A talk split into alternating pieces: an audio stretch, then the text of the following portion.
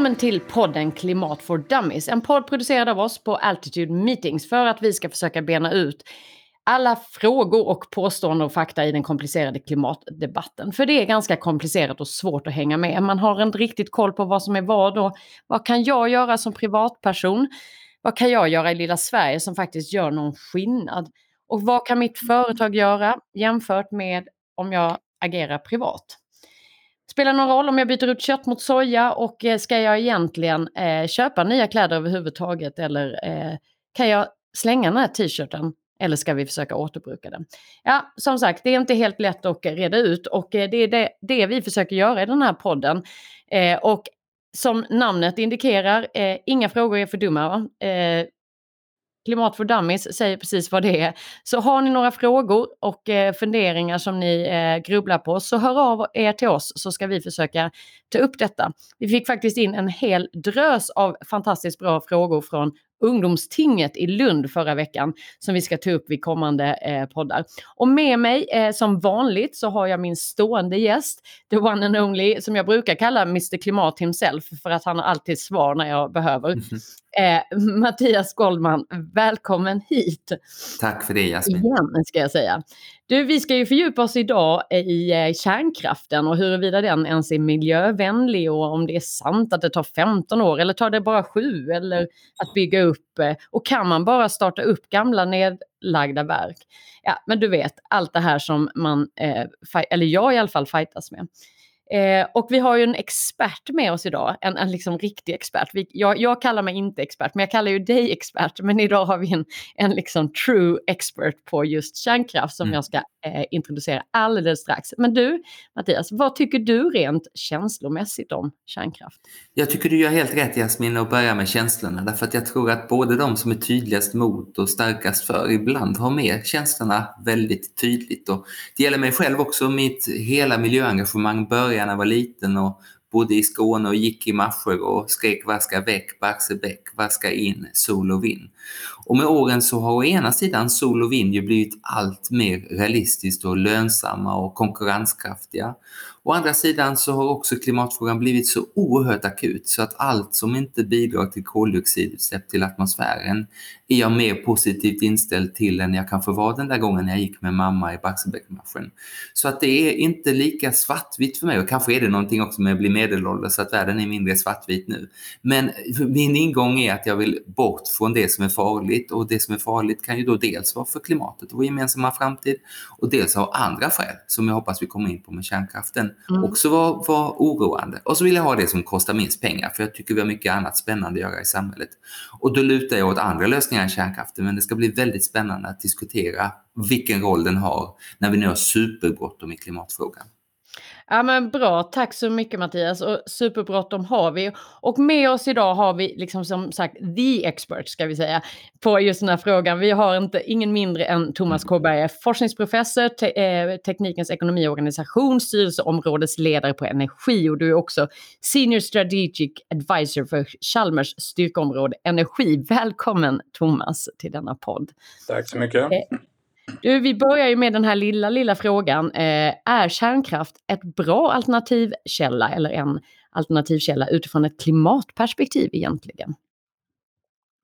Kärnkraften tillhör ju de sätt att producera el där man inte använder fossila bränslen och det gör ju att koldioxidutsläppen i driften är låga.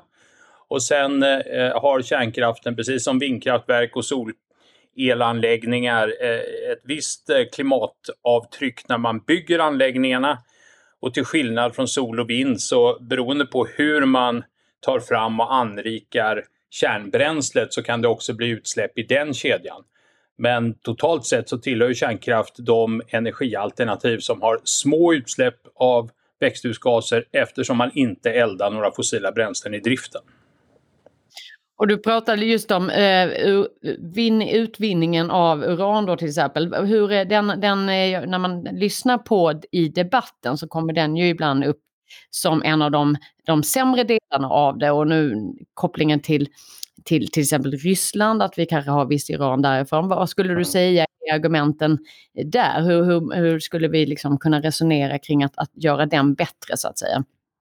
Ja, går, vi, går vi bort från eh, de rena klimatargumenten och pratar miljö i ett bredare perspektiv, då har ju kärnkraften många eh, skadeverkningar. Och just utvinningen och anrikningen av uran och hanteringen av all, alla de restprodukter från gruvorna som blir kvar efter det att man har plockat ut de uranatomer, de isotoper som man är intresserad av i bränslet. Där finns det stora och långsiktiga effekter. Och hur allvarliga de långsiktiga effekterna är, det beror på hur väl man lyckas hantera det här gruvslagget under, under många år framåt. Eh, och det är väldigt svårt att, att, att, förutse hur väl de här stora dammarna med, med, med slagg kommer att eh, hålla och kunna skötas tillräckligt bra för att det inte ska bli större utsläpp. Men just mm. uranutvinningen och hanteringen tillhör de miljömässigt eh, besvärliga delarna av, av kärnkraften tillsammans med restprodukterna efter det att kärnkraftverken har drivits. Just det, alltså hela slutförvardiskussionen som har ju varit i en mycket i eh, debatt eller i alla fall eh, och beslut nu de senaste, den senaste tiden. Vad, vad, skulle du säga är den, om vi börjar i den andra änden, vad är det liksom det, den största utmaningarna med, eh, med just kärnkraft eh, framåt? Du har nämnt några såklart, men eh, ja. är det... Alltså man, man kan ju betrakta det här på olika sätt, men, men kanske egentligen det allra största, det är risken att man genom att använda kärnkraft ger utspridda möjligheter för många länder att eh, använda den tekniken, den kunnande, utrustningen och de material som kärnkraften hanterar för att göra kärnvapen. För det är med kärnvapen som man verkligen kan åstadkomma väldigt stor skada. Sen är det ju då en nästa diskussionsfråga, är det, är det kärnkraftens fel att några galningar någon gång får för sig att använda kärnvapen? Och, och den diskussionen, den, den, är ju mer en fråga om, om hur man ser på orsakssambanden. Men eftersom det är, är, väldigt enkelt idag att göra sig oberoende av kärnkraft därför att precis som Mattias eh, antydde så, så finns det ju väldigt billig elproduktion med, med sol och vindenergi idag så, så, skulle det vara ett sätt att minska risken att eh, någon skulle tillverka kärnvapen i framtiden och det kanske är det, egentligen det största argumentet även om det mm. finns många andra också. Men bra, bra argument att ha med. Jag har kanske inte dragit det, hela den, även om den är ju logisk när du säger det. Eh, men om man då lyssnar på det här och, och, lite Mattias, du får skjuta in här mm. också, för att vi har ju pratat i tidigare avsnitt om om eh, eh, vind och vatten och, och liksom vår tillgång till olika eh, renare, så att säga, eller renare, men andra former av, av energikällor.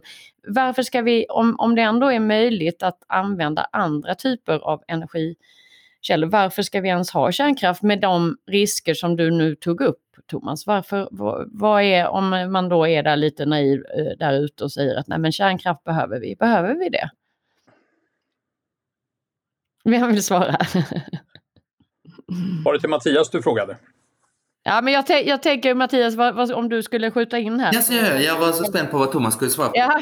Men jag, tänk, jag, är lite, jag är lite sugen på att, uh, att vi bråkar lite mindre. Eh, vi i energisektorn. Jag tycker ofta kärnkraftsförespråkarna hugger väldigt hårt på allt annat. Om jag till exempel inom sociala medier-tråd gläds över nya vindkraftsrekord så är kärnkraftsvännerna upprörda och arga. Vilket de inte borde vara. Man borde vara överens om att eh, fossilfri eh, energi är bra. Och jag tänker också att man borde vara överens med en del av kärnkraftsvännerna att de befintliga reaktorerna som fortfarande står och används i Sverige, där hör inte jag något som ens påminner om en riksdagsmajoritet att de ska läggas ner eller att ägarna säger att de ska skrotas imorgon. Och ibland verkar det i kärnkraftsdebatten som att, som att vi håller på att stänga ner alla reaktorer. När vi hade 12, de sex sämsta kan man väl säga Thomas är nedlagda nu och de sex som är kvar ser jag att tillsammans med vattenkraften kommer att finnas kvar under under vad man väl brukar kalla överskådlig tid. Eh, medan, medan, och det är jag spänd på att höra vad Thomas tänker om det, jag tror att det även när man läser i de mest fantasifulla tekniktidningarna om de nya reaktorerna så är de så långt borta i tiden. Så att i praktiken när man fick den nya IPCC-rapporten häromdagen så i praktiken kan de inte tänkas vara en del av klimatlösningen för det tar för lång tid helt mm. enkelt. Mm. Och då borde vi, det borde man liksom kunna skaka hand på tänker jag. Men ingen vill skaka hand med mig på det, vare sig vindkraftsvännerna eller kärnkraftsvännerna. Nej, och det här är ju intressant och jag, som sagt Thomas, jag vill gärna höra eh, åsikter om alla de här delarna. Men just den här som jag nämnde där inledningsvis, jag har ju hört eh, just den här att eh, kärnkraftsmotståndarna säger att jag menar, ibland drar man ju gärna till med 20-25 år, eller på säga, men att det tar i tid. Och, och när de kärnkraftsvännerna säger ja, men det, det, det, stämmer absolut inte. Har man bara bestämt sig så tar det här min, knappt fem år. Det är ganska stor skillnad. Eh, vad är sanningen och framförallt vad är det som gör att vi bråkar så mycket om det, som Mattias var inne på. Mm. Först eh, kommentera det Mattias sa, det här att existerande reaktorer eh, kan drivas vidare idag. Det, det, är, ju, det är ju sant. Och precis som Mattias sa så, så eh, de reaktorer som har stängts det har ju varit de äldsta, minsta och de som har haft högst elproduktionskostnader. Och hur länge de existerande reaktorerna som, som nu är kvar då kommer att vara konkurrenskraftiga, det beror ju väldigt mycket på hur elpriset utvecklas. Eh, tittar man på de senaste fem åren i Sverige så har ju reaktorernas kostnader, alltså de kostnader som de här avskrivna reaktorerna har redovisat, de har varit högre än elpriset ungefär hälften av, av åren för de här eh, eh kvarvarande, eh, eh, eller för kärnkraftverken då, som fortfarande är i drift. Då.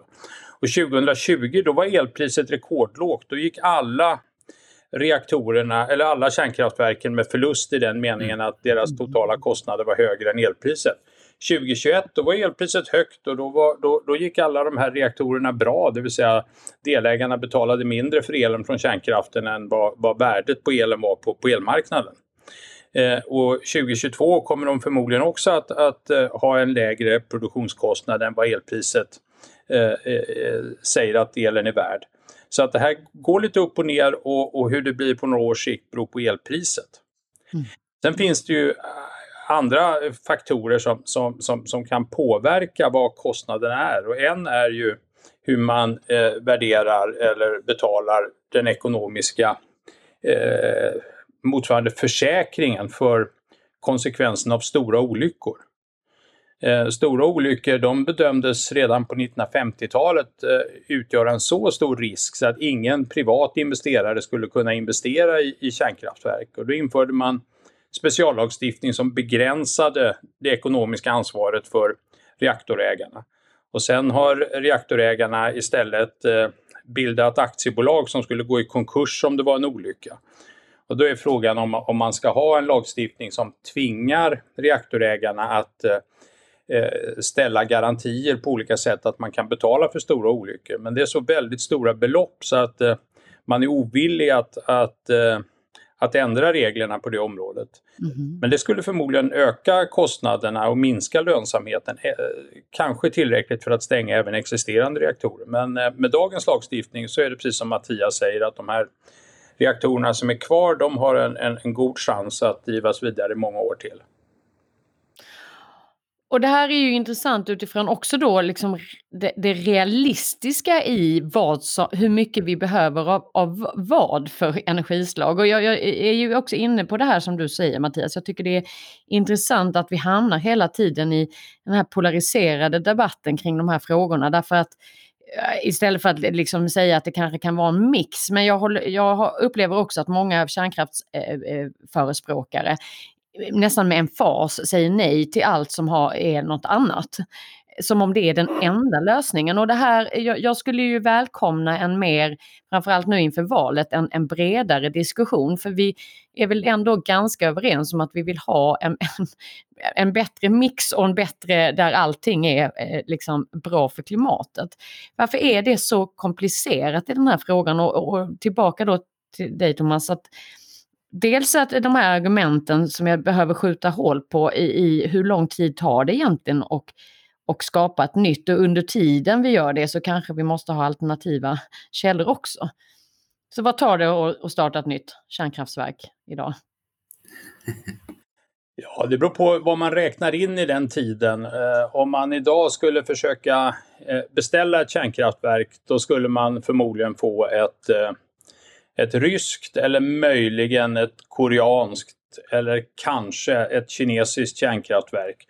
Och då skulle man behöva gå igenom en, en, en tillstånds och licensieringsprocess som skulle ta flera år och sen skulle man ha en, bygg, en byggtid.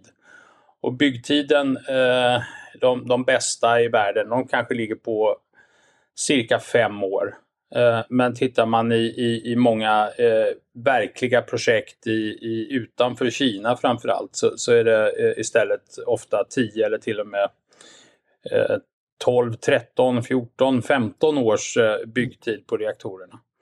Eh, det stora problemet för kärnkraftindustrin i förhållande till investerare i, i västvärlden det är att det vi har sett i USA och Europa framför allt, det är inte bara att det har tagit lång tid utan det har tagit mycket längre tid och blivit mycket dyrare än vad man sa när man skrev de ursprungliga avtalen.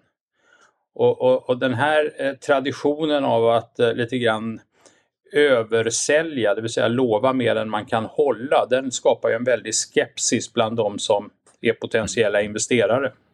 Såklart. Såklart. Och då, är ju liksom, då har vi ju någon liksom realistiskt, även om man då skulle säga att vi bygger fler.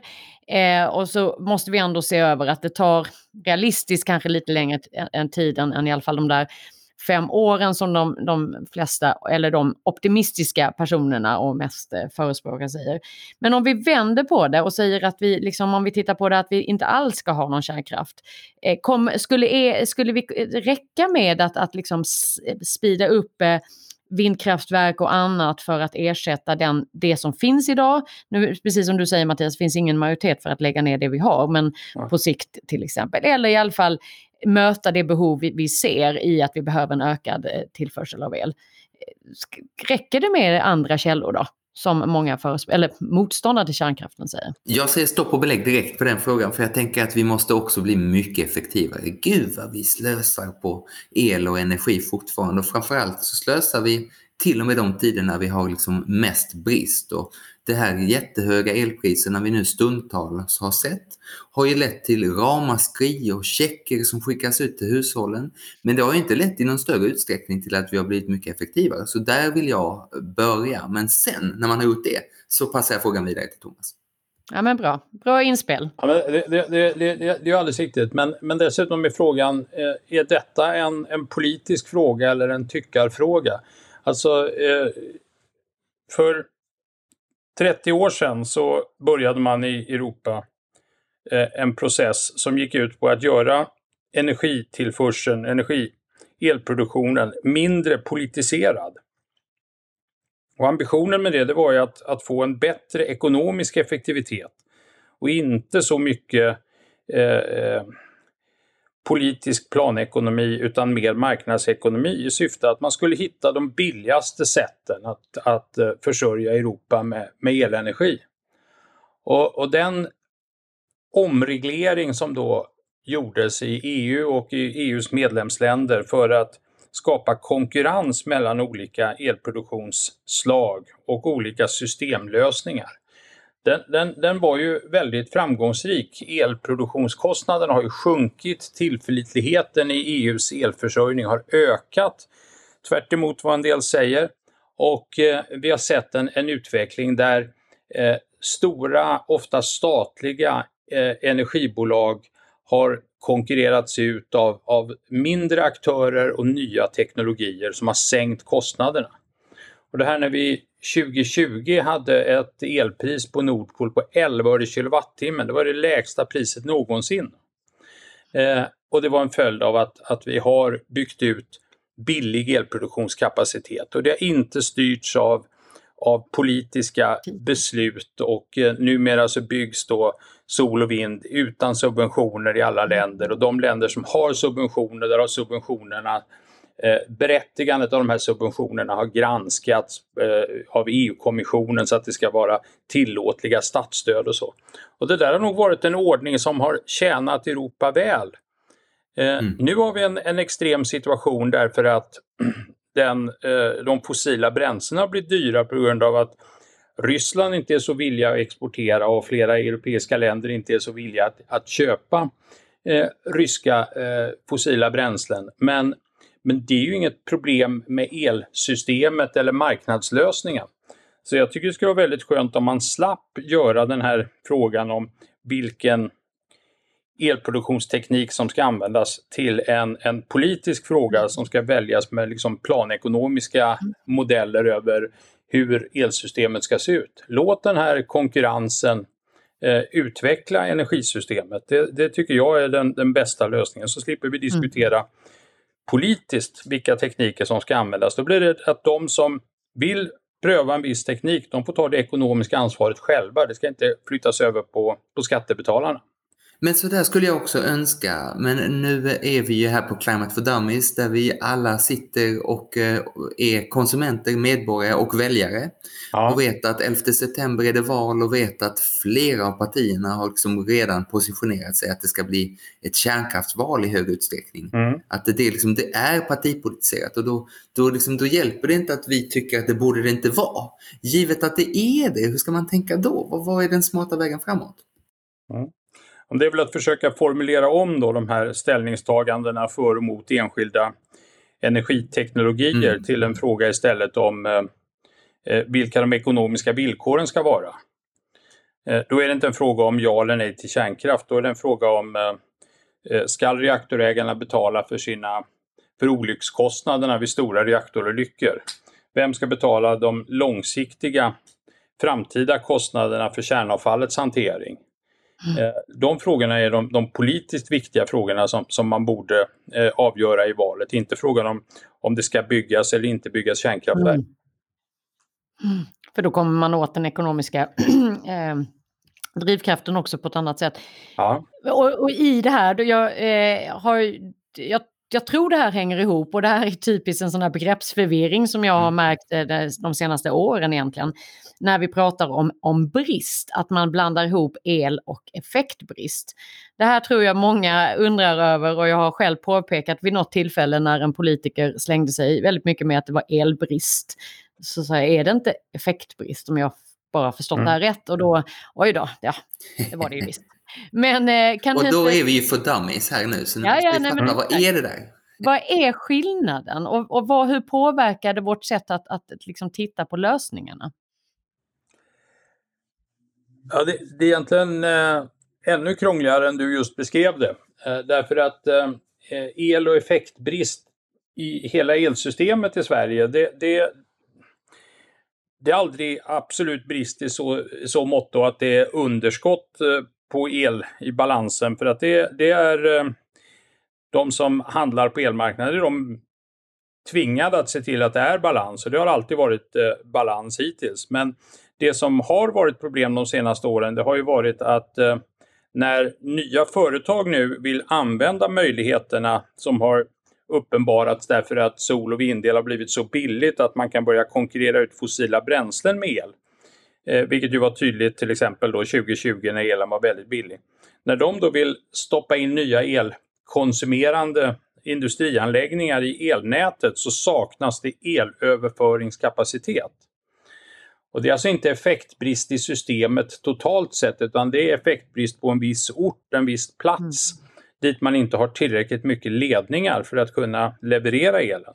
Just det. Och, och, det har ingenting med elmarknaden att göra, det har ingenting med elproduktionen, eller väldigt lite med elproduktionen att göra, utan det är en fråga om att, att man måste bygga mer elnät när el har blivit så billigt att man vill ersätta fossila bränslen i industrin och transportsektorn.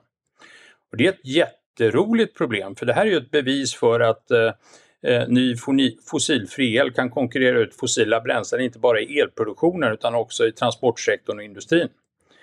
Så det är ett, ett, symptom på något väldigt positivt och det är ett tillfälligt problem som är ganska lätt att bygga bort genom att bygga elledningar. Sen kan man ju fundera på om, om eh, miljöprövningen av elledningar och det sätt som man planerar och bygger elledningar är det bästa möjliga. Och där tror jag det finns möjlighet att och, och med lagstiftning och, och, och bättre styrning av en del myndigheter göra systemet effektivare och snabbare. Och i, i närtid, eh, Thomas, när man nu lyssnar på Climate for Dummies här och tänker på sitt eget lilla hushåll och sin egen tillgång på el. Och att man kanske vill vara en del av lösningen eller man kanske i vart fall vill vara mindre orolig över en saftig elräkning. Vad kan man göra? Ja, det, det roligaste att göra just nu det är ju att eh, lägga solceller på, på sitt tak eller på bostadsföreningens tak eller på eh, eh, att man får sin hyresvärd att lägga solceller på, på taket och på fasader och så, så att man får lokal elproduktion. För att den är eh, väldigt ofta tydligt lönsam idag. Och, och, och, särskilt om man har ett, ett, eget hus så är det ju eh, väldans kul att lägga solceller på taket och sen eh, få elräkningar där man får betalt istället för att behöva betala, behöva betala. Särskilt nu när elpriserna är så höga som de är just i år på grund av gaskrisen på kontinenten. Jag har precis, vi har precis beställt våra solceller till vårt eh, lilla hus i Klagshamn. Så mm. här mm. inom två månader så ska vi också bli självförsörjande hoppas jag. Så det kändes ju väldigt bra råd. Kan jag ju då skicka vidare till alla andra som har möjlighet mm. att göra detta oavsett om man bor i en, eh, ett hus själv eller kanske påverkar sin bostadsrätts eller hyresrättsförening mm. och lägga det på det. Eh, och det är bara en del av, av, av det här. Alltså jag beskrev det här hur, hur elmarknadsreformen eh, ledde till att, att eh, de stora, ofta statliga företagen kunde få konkurrens av mindre aktörer. Alltså det är inte bara det att det är mindre företag utan det är också det här att, att även enskilda elkunder kan producera sin egen el och, och, och slippa vara beroende av stora elföretag som är, är en eh, kul del av den här tekniska industriella utvecklingen som har blivit möjlig tack vare elmarknadsreformen. Dessutom, vilket kommer att bli ännu viktigare, så, så skapar det här möjligheter att göra sig ännu mer oberoende nu därför att batterier har blivit billiga. Så du kan ju både lägga solceller på taket och sätta in batterier så att du kan ha el okay. även på natten.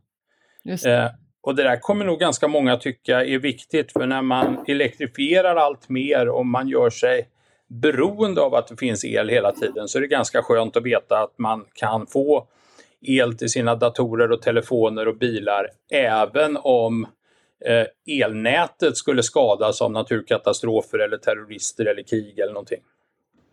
Mycket bra medskick. Och om man nu, för då har vi medskicket till oss lite mer liksom ur ett privatpersonsperspektiv.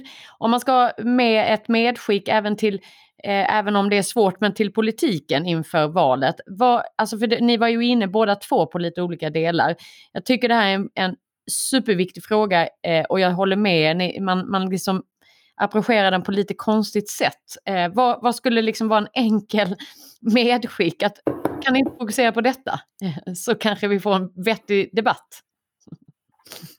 10 000 kronors frågan. Vem skulle börja?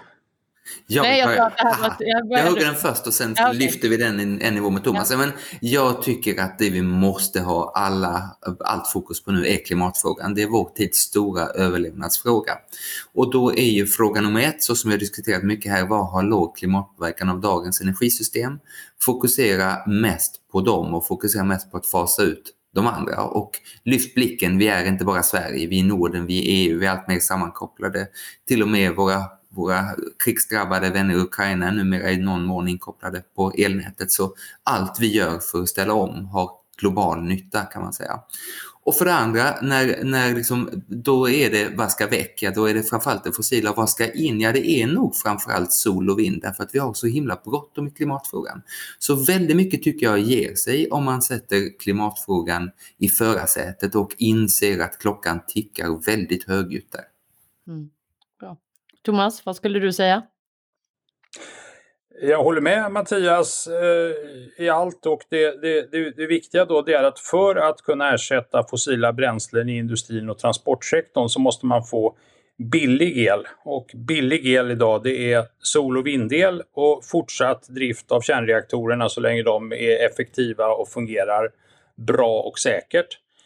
Eh, och det är också nödvändigt att vi får billig el om vi ska kunna ersätta fossila bränslen i industrin i Sverige. Därför att om vi inte lyckas få ut, utvecklad billig el i Sverige så kommer den här industrin istället att söka sig till de solrikaste delarna av världen där elproduktion med solel idag är världens billigaste el i storleksordningen 10 öre kilowattimmen. Så det finns inget absolut behov av att öka elanvändningen i Sverige. Vi kan inte använda dyr teknik för att göra det. Vi kan bara använda billig teknologi och lyckas vi bygga ut då framförallt vindkraften billigt i, i, i Sverige på land och i vattnet så kommer vi att kunna ha en fortsatt industriell utveckling och öka elanvändningen och ersätta fossila bränslen. Annars kommer det inte att gå. Då blir, vi, då blir det mindre elanvändning, sämre ekonomisk eh, eh, levnadsnivå och eh, Eh, förmodligen fortsatt fossilfri elproduktion men inte fossilersättning i transportsektorn och industrin. Mm. Jag tycker ni gav väldigt bra argument både till politiken och oss som ska välja eh, och lyssna in eh, vad argumenten är. Och framförallt tycker jag att vi fick ett medskick att vi kan faktiskt göra någonting själva. Eh, lägga lite solceller eh, eh på tak eller liknande och fundera lite på hur man kan minska elen generellt. Hörni, stort tack eh, för att ni var med. Stort tack till dig Thomas. Eh, det var jätteintressant att lyssna. Jag har i alla fall fått en hel del frågetecken uträtade och jag hoppas ni andra har fått det också. Eh, Mattias, du och jag eh, hörs och ses snart igen och det var allt från, för eh, idag från oss från Klimat for Dummies eh, som produceras av Altitude Meetings. Vill ni veta mer eh, vad vi pysslar med i, eh, mellan våra poddinspelningar så gå in på vår sajt altitudemeetings.se och eh, eh, titta runt där. Det händer väldigt mycket spännande på alla fronter. Vi hörs och ses snart igen. Eh, ha det så bra så länge. Tack för idag!